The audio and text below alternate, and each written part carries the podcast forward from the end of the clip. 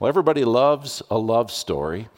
Everybody loves a love story. I read a, a love story, or at least a snippet of one yesterday, that uh, touched me so much. I thought, I got to tell the dear people here about this. Maybe you've heard this story. It comes out of Scotland. A couple that uh, became husband and wife were in uh, about their fourth decade of marriage. They were married for 38 years when the husband was diagnosed with an illness, diagnosed with something that a lot of families have struggled with Alzheimer's disease. And his wife had to begin that painful process of losing this man that she loves as his mind was less and less capable of really grasping things and remembering things. It, it reached a point in their marriage after the disease had progressed where he didn't realize anymore that they were married. And he looked at her and didn't understand that they were husband and wife. And so he said to her, he, he had been a very honorable man. And he said, We shouldn't be living together like this. He said, I need to marry you. And he wasn't kidding. And that's how he understood reality. And so she said, in so many words, when somebody says that to you, you don't say, Oh, we're already married. She handled it with a lot more of a, of a delicacy, a, a delicate nature or grace. And she thought, He'll probably forget about this. Well, he didn't. He kept saying, We need to get married. We need to get married. And so, you know what she did? She began to plan a second wedding. She contacted friends and family and she said, We are going to have a, an outdoor ceremony at, at a beautiful lakeside location near our home. I'd like you to come. She wanted to just go that extra mile for her husband. The day of the wedding ceremony came, and she was still holding out this thought that he'd probably forget about it, but that didn't happen. He woke up that morning and he said, Today's the day. And so off they went with friends and family gathered and they committed themselves to one another. A second time, with guests looking on, they took their vows. The wife said this There's been a lot of sadness and a lot of frustration dealing with that disease. But she said, despite all of his fogginess, today has been pure joy. Everybody loves a love story. I think there's something powerful about love that perseveres. Some of us here today haven't had to go to that degree, I'd say most of us, in loving somebody through illness and sickness. But it's a beautiful story, it's a true story. And on Resurrection Sunday, today, what a beautiful reminder this is that the greatest love story that's ever been told has been fulfilled and given in a very clear way to each one of us. The coming of Jesus, the Messiah, is the world's most profound love story. It, it means that a perfect someone has never forgotten you, and he never will. You've not been forgotten. His commitment to you is not forgotten. His love for you is not forgotten. Love has a name, and it's Jesus. And he has made a life and death commitment to you. He has made a life and death eternal commitment to you to show you his love to show you his hope, to release you from life's prison. That's who he is. We call the news of Jesus' birth and the news of his resurrection and his whole life, we call it the good news, right? The good news. You're used to hearing that. But you know, it's only good news if it's true. It wouldn't be good news at all. It'd be a horrible deception if the reality of what we proclaim to be true about Jesus, if it wasn't true. If Jesus uh, as a person of history, did not arise from death, if he's not who he claimed to be, if all of his disciples were deceived and, and, and, and, if Jesus was an impostor and if the whole thing just kind of came crashing down, we wouldn't have any good news here. We'd actually have pretty harmful news. But the good news is good news. For some people, it's just a little too good to be true. Years ago, there was a gentleman who attended services here for some months as a self avowed atheist. And you might say, well, why would he come to church if he was an atheist? Well, we invite everybody here. We don't have any sign out there that says atheist not allowed. You might be here today with a very secular mindset and say, I'm only here because somebody drugged me here. See, that was kind of his case. Uh, he, I found out later he would only come here because his girlfriend told him, I won't date you unless you come to church with me. So he came to church, but not because he really felt like it. And so many Sundays, I have to tell you, this is kind of funny. He'd run to get out of here. The last guy he wanted to visit with was me. He didn't know me, but he didn't want to know me. And I had the hardest time trying to just shake that guy's hand. He just darted out of here. If you know me a little bit, I'm kind of a people person. I enjoy getting to know folks. I could not break through that guy's walls or barriers. He wouldn't let me. And then this craziest thing happened. Months passed by, and he was here every week, but I could never visit with him. But then he calls me. That was the crazy thing. And he asked for a meeting. I thought, goodness, I won't turn that down. So we had a meeting. And he came and shared with me how he was no longer an atheist. I couldn't believe it. I couldn't really, I could hardly believe it. And yet I could sense it was very true, very real of him. His mind was changing. He said, I've been considering the claims of Christianity. I don't doubt them anymore. And by the end of that time that we visited in my office, he trusted Christ as his Savior. It was incredible. You know, the message of resurrection, the message of Jesus will change you today if you'll let it. Has your life been changed yet by Jesus? Because he'll do that. He'll change you if you'll let him. The truth of the gospel is it's true. And the good news of the gospel becomes real in your life when you embrace the truth for yourself personally. Jesus claimed to be the truth, not a truth, not a way, not a life. That's a pretty bold claim to claim you are ultimate truth. Jesus made the claim. I'm sure his disciples, after they saw him arose from death, I'm sure they never doubted that again, that he could do what he said he'd do, because he said, I have a power, I have authority. Before he ever went to the cross, he said, I have authority to lay my life down and to raise it up again. And they, they witnessed that. They saw him die. They thought it was over.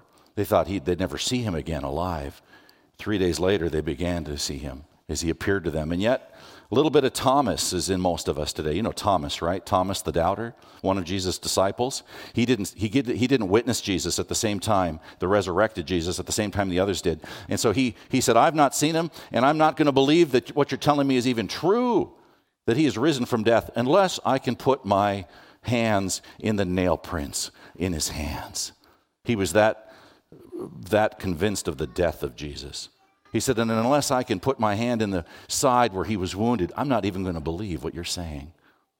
And a few days passed, and Christ appeared to him. And Thomas looked at him, and Jesus looked at Thomas. I tell this because I think there's a little bit of Thomas in all of us, and that's okay.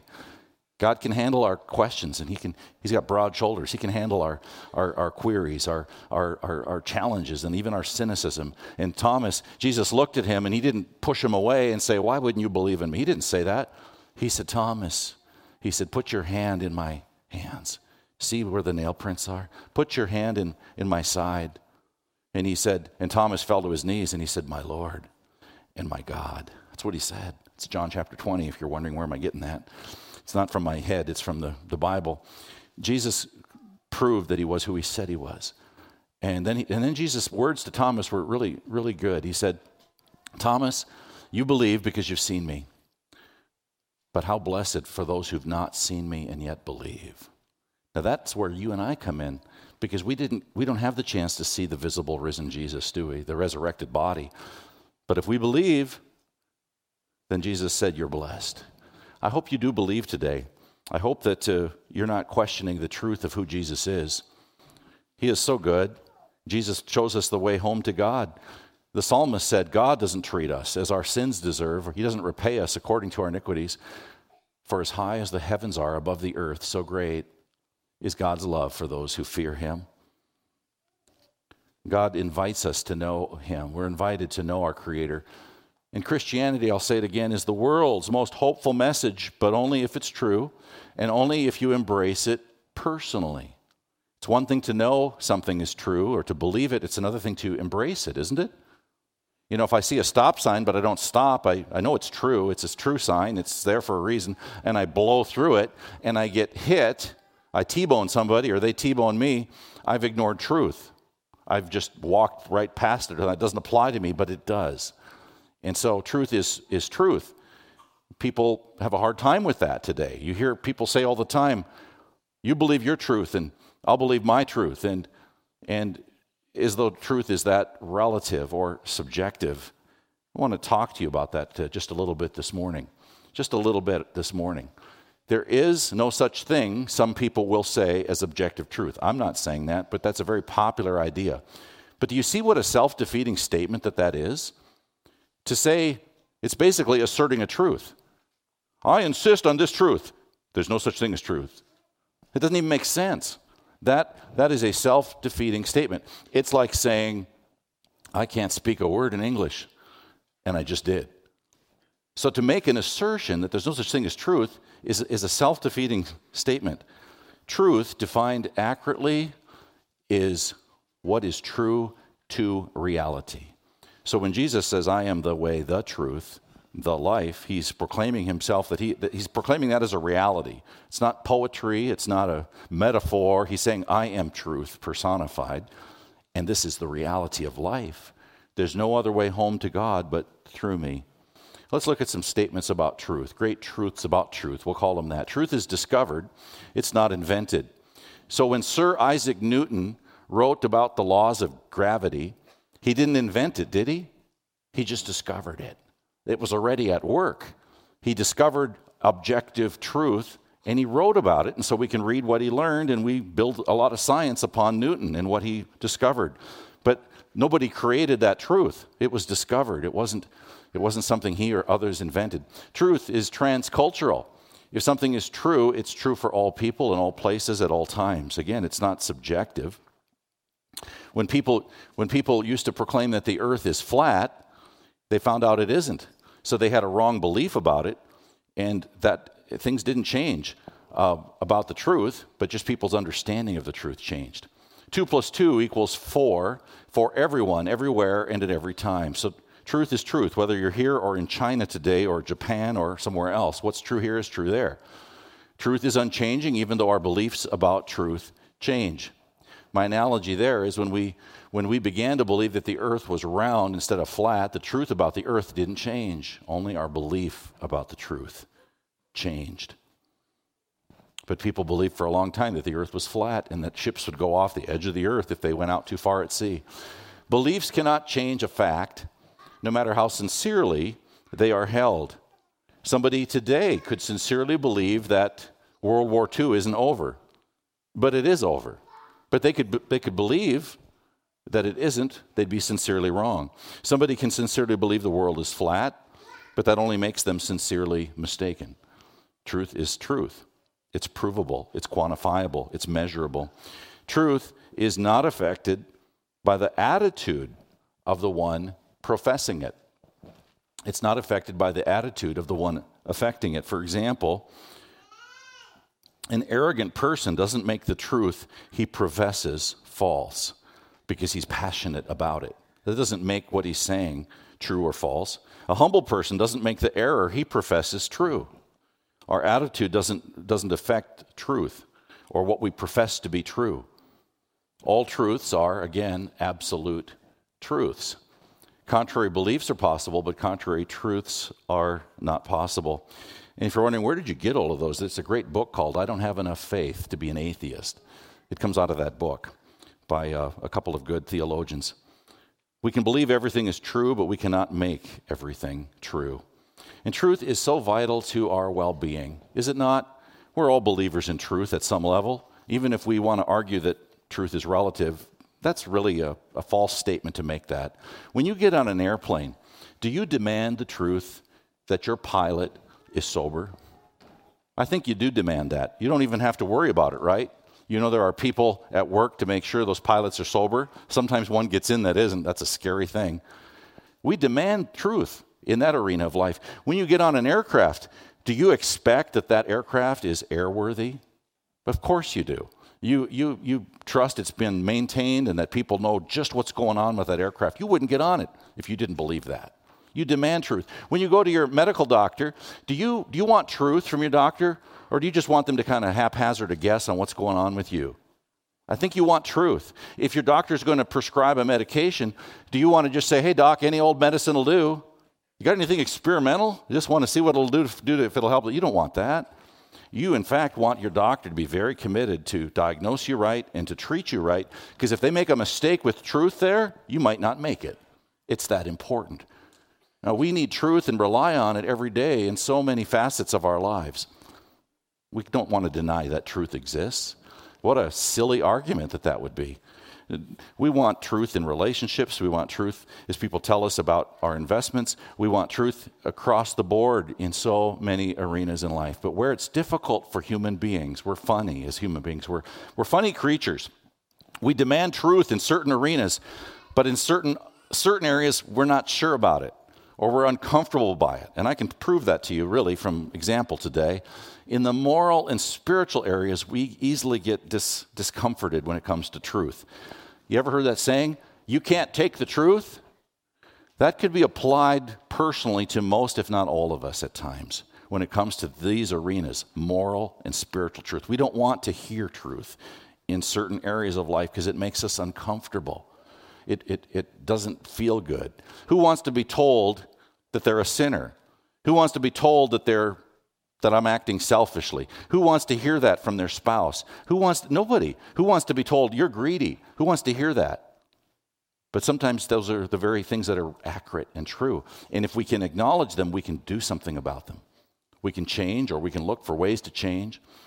Jesus was addressing religious people when he said these words. They thought they had truth all figured out. And he said, Truly, truly, I love this. Jesus, who is truth, says to them, Truly, truly. So this is pretty much truth, right? You couldn't get much more. That's like a triple play there. Truly, truly, I say to you, everyone who practices sin is a slave to sin. The slave does not remain in the house forever, the son remains forever. That's an allusion to life with God forever, being united with your Father in heaven. I'm going to pause there. Every one of us in this room right now is either a son of Adam or a daughter of Eve. We are descendants from our first human parents who fell into sin. And every subsequent generation of people since then has original sin, has a sin nature. If you are a parent, you know that as you have children, you don't have to, to you have to teach them to do right. You don't teach them about what is wrong, they find that. Why is that? Why do they gravitate towards those things that, uh, that are are not the right things because of our sin nature, and it starts to show up when we're very young. We all have it, we don't escape it, even as believers. And Jesus is bringing that basic truth to religious people in this particular dialogue, and they're not having it. They're saying, oh, we're descendants of Abraham. We're quite a holy lot of people. Uh, we know our, our, our human ancestry, and Abraham, he was a friend of God. And, and who are you to say that we're not free people? They were so mistaken. They were so enslaved. They weren't even free in their own country because Rome was the power that be of that day. They were the superpower, and they had the whole land of Israel under their control. And here, these, these uh, high minded religious leaders are saying, We're sure free. They were not free politically, and they weren't free spiritually. And Jesus was saying that to them. He's saying, I know, I know that you're offspring of Abraham, and yet you seek to kill me. And you know something? You know this. Eventually they did. They put him on the cross. It was the religious people that did that. It wasn't the pimps and the prostitutes that hung up Jesus on the cross. They knew they were sinners. They had nothing to say to him about, you know, you're a sinner. They knew they were. But the religious people had a hard time with the truth of who Jesus was. And so the Word of God says that this is the judgment, that the light has come into the world. Jesus says, I'm the light of the world. John writes, John, who was a contemporary of Jesus, a disciple, he says, The light has come but men love darkness rather than the light, for their deeds were evil. For everyone who does evil hates the light and does not come to the light for fear that his deeds will be exposed. Now, that's the truth. What evidence is there for human enslavement to sin? That was the challenge that Jesus' listeners had. They said, We just, we're free. How can you say we're slaves to sin? Well, I'll give you three simple, quick proofs that aren't hard to find at all that to tell us about the reality of our sinfulness. One is proof that is scriptural. The Bible tells us that we are sinners. I know that's not happy news, and nobody wants to really hear that today, but it's the truth. And if we can accept the truth, we can do something good about that truth. David, who was an ancestor to Jesus, said, Surely I was sinful at birth, sinful from the time my mother conceived me. Paul to the Romans said, For all have sinned and fall short of the glory of God. You say, Is that all you got? I could give you a thousand verses if we had time. But those are just a few. But we have biblical evidence that we are, by nature, at war with our Creator. Think about that. A loving, perfect, holy God creates humanity in His image, but they volitionally choose to go against him because they have free agency, they have free will, Adam and Eve. And by choosing against him, their nature changes. It's corrupted, it becomes fallen. And it affects us to this day. It affects every generation of humanity. And so the scripture comes along and it says, You have fallen. But as in Adam all die, the Bible says, but in Christ all shall be made alive. God brings hope here. He doesn't say, Look at what happened. Oh, I'm done with this. I'm running away from you. I'm leaving this earth to just smolder and go its own way and, and, and, and go into oblivion. No. He promises a Savior, Genesis 3.15, right after the fall. But other proof, proof that is personal. Our troubled consciences tell us that we are really, in our depth of being, left to ourselves, we are at war with our Creator. Are there times, I'll give you an example, that you would rather God not know what you're doing? Are there times that you would rather Him not know what you've been thinking about? Do you ever say something that isn't true? Do you ever take something that isn't yours? We're all guilty of so many things. And a guilty conscience is an alarm system, it's an alarm of war. It's saying there's a war going on. You're at war with your Creator.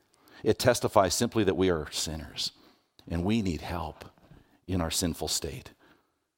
We are people who go against God in many ways every day in our, in our own strength, in our own thinking, our own ways. We, you need proof? There's lots of proof. And then a third, briefly, a third area is proof that's practical that we are fallen people. That's the lack of peace that exists among people.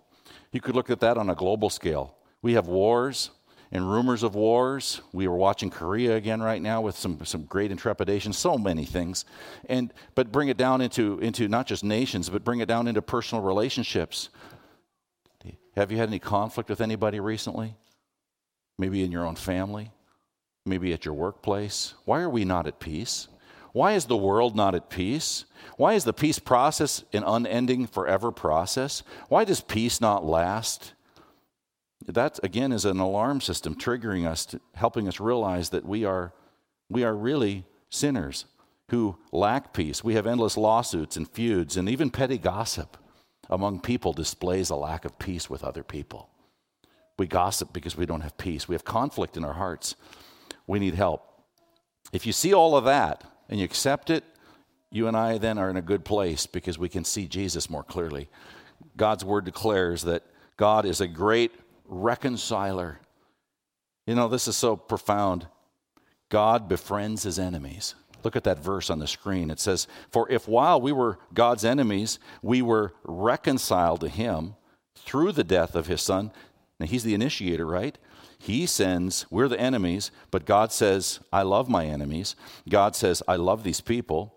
And, and he is the one who initiates the reconciliation through the death of his son. He gives us his son. Paul says, How much more, having been reconciled, shall we be saved through the life of Jesus? It's saying this that even as the battle rages between humanity and God, God says, I love you. And I love you so much that I'm going to reconcile you to myself through my son. I'm going to initiate peace. I'm going to initiate a peace process. I'm going to sign a peace treaty with humanity in the blood of my own son. And all those who put their faith in him will be saved to the Colossians, we read, For in him, that is Christ, all the fullness of God was pleased to dwell, and through him to reconcile to himself all things, whether on earth or in heaven, making peace by the blood of his cross. The cross displays God's ability to deal justly with human sin and establish a bridge for his love to cross over into our lives. God initiates the peace process, the peace of the, of the cross, which is where Jesus spilled his blood. The place where God's love and God's holiness embrace is at the cross. And I want you to think of that image for a moment. If you and I had touched the literal cross of Jesus, you'd have got a, you'd have got a splinter in your hand.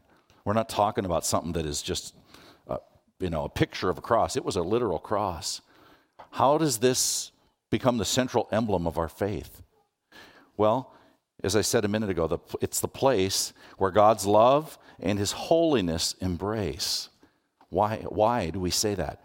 Because it was on the cross of Jesus that God was able to affix, to demonstrate his love for us but also affix his punishment for our sins upon his own son. That's profound. Some people have a hard time with that. They say God must be a, a, child abuser. I have a hard time believing in a God who, who does that to his own son. You know, it really doesn't matter at the end of the day what you and I think of the death and the resurrection of Jesus. What matters is what God thinks of it. And he said, It's sufficient. At that place, my holiness is on display. Sin is a problem, and I'm going to deal with it in the lives of all humanity. But he says, I'll deal with it upon the life of my precious son, and I'll bring him back to life. I'll, he will raise from death, and all who look on him will have their sins forgiven because of what he bore for them. And so you see his love on the cross, and you see his justice over sin poured on the same cross. It's profound, isn't it? That's why the cross is the most important uh, centerpiece of our faith. As Philip Ryken has said, every other religion beyond Christianity tells us to present to God the best record we can. Christianity teaches instead that God offers his perfect record to you. 2 Corinthians 5:21 says this, God made him, Jesus, who knew no sin, to become sin for us, that we might become the righteousness of God in him. Do you see that? Double, it's called a double imputation or a, a double transfer. God says, I'm taking all of your sinfulness of, of your life personally, of anyone's life who comes to faith in Jesus, and I'm putting that sinfulness on the cross and letting justice prevail on that death. The blood of Jesus will, will cover that sin. And I'm taking the perfect righteousness of my son, who's, who's the only man who ever lived a perfect life, and I'm conferring that upon sinners, all who trust in Jesus. Double imputation, double transfer. You don't earn it, you don't work for it, you receive it. John said, For as many as received him, that is Jesus, who put their faith in him, to them he gave the right to become children of God. Now, if you came to my house today and you knocked on the door, if I'm not having a nap, I'll come and let you in. Even if I'm having a nap, I'll get up. It's too cold, I wouldn't leave you outside. But what would happen if you came to my house and you knocked on the door and nobody came? just the dog and he barked, you wouldn't feel very welcome. I'd need to receive you. I hope you'd receive me if I came to your house today. I'm going to test this and visit somebody here today. I'm not going to name who. No, we need to, we, know, we understand this. We need to open our hearts, we need to open our doors. Jesus in Revelation chapter 3, verse 20 says, Behold, I stand at the door and knock. And if anyone hears my voice and opens the door, my Father and I will come in and have fellowship with him. God doesn't come barnstorming into your life. He asks you to invite Jesus into your life by faith. He won't come crashing in on you. He's waiting for you to open the door. And the Bible says, to as many as receive him, to them he gives the right to become children of God, to those who believe, who believe in his name. Dietrich Bonhoeffer was a Christian martyr he was arrested by the Nazis for standing up for his faith. He was incarcerated, and just shortly before World War II was over, the Nazis got him. They were, he was the victim of one of their last atrocities. They put him to death. But before he had to face that hanging, death by hanging, he wrote from a prison cell these words days before he was executed. He said, A prison cell in which one waits, hopes, does various unessential things and is completely dependent on the fact that the door of freedom has to be open from the outside is not a bad picture of Advent. Advent is, with capital A, is referring to the arrival of Jesus. He was saying, just like I am stuck in this cell until somebody comes and lets me out, he said, that's a picture of where humanity is. We are all in a prison, a prison cell of doubt and, and of frustration, of anger, of sinfulness, of all of the problems that go with being sinners, and we can't get out on our own. But Jesus comes to let us out. He didn't put us in prison, but he comes to let us out.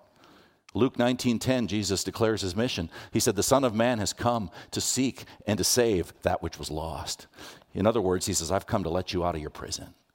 Your prison of sin. I'm here to give you life. He stood up in a synagogue in Nazareth, his hometown, and he spoke these words The Spirit of the Lord, Jesus said, is upon me because he has anointed me to proclaim good news to the poor.